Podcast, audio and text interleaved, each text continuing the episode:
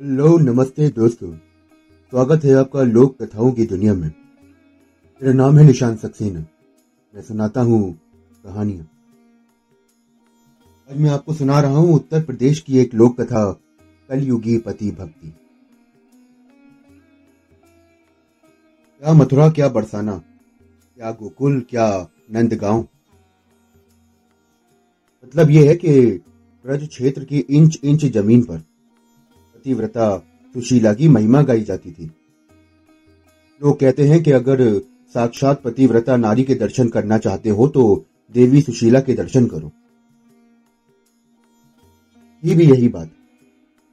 सुशीला की ज़िंदगी का हर पल अपने पति के लिए था। पति के दर्शन किए बिना वो जल भी ना पीती। एक बार वो अपनी एक सहेली के यहाँ गई। सहेली का पति कहीं परदेश गया हुआ था। लेकिन खाने के लिए सहेली ने नाना प्रकार के स्वादिष्ट व्यंजन पकाए थे। सुशीला ये देखकर हक्की बक्की रह गई। वो तो पति की अनुपस्थिति में एक बूंद पानी तक ग्रहण नहीं करनी थी। इसलिए उससे रहा न गया और वो बोली, बहन, तुम कैसी स्त्री हो? तुम्हारे पिता, तुम्हारे पति तो प्रदेश में हैं और तुमने अपने लिए इतनी तरह के व्यंजन पकाए हैं। भला एक पतिव्रता के लिए ये सब शोभा देता है क्या? सच्ची पतिव्रता तो वो है जो पति को देखे बिना जल तक ना पिए। सुशीला की सहेली बड़ी मुंहफट स्वभाव की थी। दिल की भी वो बड़ी साफ़ थी। वो बोली, बहन सुशीला, ये सब ढकोसलेबाजी मुझसे नहीं चलती। अगर मैं अपने पति के बाहर होने पर भी अच्छा खाना खाती हूँ तो इसका मतलब ये नहीं होता कि मैं उन्हें नहीं चाहती। मैं तो जैसी खुश उनके सामने रहती हूँ, वैसे ही उनके पीछे भी रहती हूँ। अगर कोई मुझ पर उंगली उठाने पर ही तुला होगा तो मैं उसे रोक थोड़ी सकती। बाकी ये तो सिर्फ़ मैं जानती हूँ कि मेरे पति हम एक दूसरे को कितना चाहते हैं। शीला के सहेली से इस तरह का जवाब सुनकर वो जल भुन कर रह गई। उसने मुँह चुनिया कर कहा कि हम्म ये तो सब ठीक है, लेकिन तुम पतिव्रता नहीं हो। पतिव्रता स्त्री के लिए शास्त्रों में लिखा है कि पति की गैर हाजिरी में वो जल तक ना पिए। सहेली भी कहा मानने वाली थी? उसने भी इसका करारा जवाब दिया और बोली कि ऐसे शास्त्र मेरे ठेंगे से और ये बात इतनी बढ़ गई कि सुशीला तुनक कर अपने घर लौट आई। घर आकर उसने सारा किस्सा अपने पति को बताया। देवी सुशीला को बहुत चाहता था और उसकी निष्काम पति भक्ति से बहुत प्रभावित था। हाँ फिर भी कभी कभार उसे ये लगता कि ये सब ढोंग है। अगर पति एक महीना तक घर पे ना रहे तो क्या कोई स्त्री बिना अन्न पानी के रह सकती है? और उसे लगा कि यह बिल्कुल असंभव है। अगर कोई जिद्दी स्त्री इस बात पर अड़ी जाए तो जीवित नहीं बच सकती। यही बात सोचकर पति ने सुशीला की परीक्षा लेने का विचार बनाया। कई दिनों तक तरह तरह से सुशीला को कसौटी पर कसता रहा, लेकिन सुशीला हर बार खरी उतरती।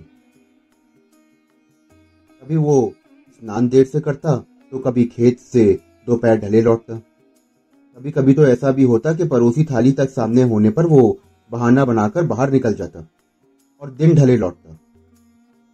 लेकिन सुशीला ने कभी भी पति के खाने से पहले पानी तक ना पिया।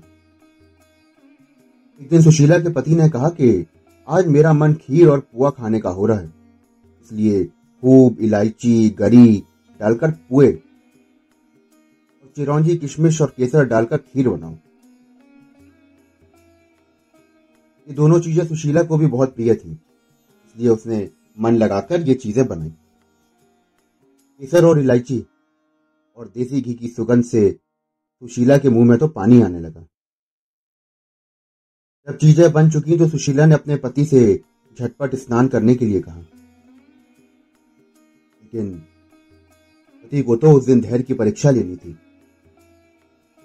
इसलिए काफ़ी देर तक ढील डाले रहा और टालता रहा। सुशीला के बार बार कहने पर भी आखिर में वो उठा और बाल्टी लोटा लेकर नहाने गया। नहाने में भी इसने बड़ी देर लगाई और इधर सुशीला की आते तो भूख के मारे कुलबुलाने लगी। थी लेकिन जैसे ही दहरी के बाहर उसे पति के खड़ाऊ की आवाज़ सुनाई दी, उसे दिलासा बंदी कि अब तो खाने का समय आ ही गया है। लेकिन जैसे ही पति ने दहरी के अंदर पैर रखा तो दाएँ पैर की खड़ाऊ ऐसी फिसली के वो चारों खाने चित्त फैल गया। बाल्टी, लोटा, हाथ से छूटकर दूर जा गिरे और आग फैली की फैली रह गई।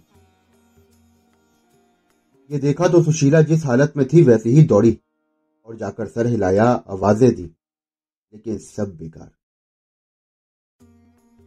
अगर ज़िंदा होता तो बोलता ही, लेकिन उसके तो प्राण पखेरु हो चुके थे। और ऐसी स्थिति में वो कैसे बोलता? सुशीला की तो आँखें डबडबा गईं और गला भराया। उसका मन हुआ कि धाड़ मारकर रो पड़े। लेकिन तभी उसे खीर और पुए का ध्यान आया। उसने सोचा कि पति तो अब मर ही गया है।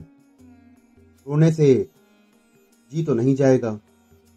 हाँ अगर आस पड़ोस के लोगों ने सुन लिया और वो आकर यहाँ पर जुड़ गए तो ये खीर और पुए खाने का मौका तो मिलने से रहा। इसलिए बेहतर ये होगा कि पहले मैं खीर और पुए खा लूँ और उसके बाद रोना धोना शुरू करूँ। सोचकर वो चुपचाप गई और धीरे धीरे खीर खाने लगी और पुए अगले दिन के लिए रख लिए, क्योंकि तो उनके खराब होने का कोई डर ना था। असलियत तो कुछ और ही थी। पति मरा नहीं था, बल्कि उसने मरने का नाटक किया था। इसलिए अपनी पत्नी की ये सारी हरकतें वो देखता रहा। और जब सुशीला खीर खा चुकी थी तो उसने झटपट मुँह धोया और लंबा सा घूंघट निकालकर पति के पास सीने से चिपट कर रोने लगी। रोने के साथ साथ वो ये भी कह जाती कि, तुम तो चले गए परधाम को। हम हुसू कुछ बखो उसका पति बहुत देर तक उसके नकली प्रेम और दुख को सहन करता रहा, लेकिन अंत में उससे ना रहा गया। और जैसे ही सुशीला ने अपना जुमला, तुम तो चले पर धाम को हम सूकू कुछ बखो, खत्म किया, वैसे ही उसके पति ने उससे मिलता जुलता एक जुमला जड़ दिया। सपोड़ा करी तो पुन वो तो चखो तो सुशीला की हालत ऐसी के, मानो काटो तो खून नहीं। उसे क्या पता था कि उसका पति नाटक किए पड़ा है और उसकी परीक्षा ले रहा है। मन ही मन वो रह रहकर अपने आप को कोसती रही कि ये उसने क्या किया।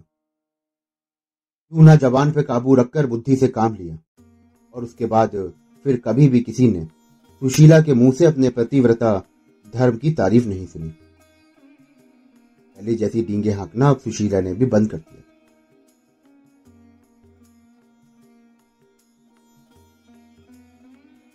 दोस्तों, ये थी कहानी कलयुगी पति भक्ति आशा करता हूँ कि आपको ये कहानी बेहद मज़ेदार लगी होगी।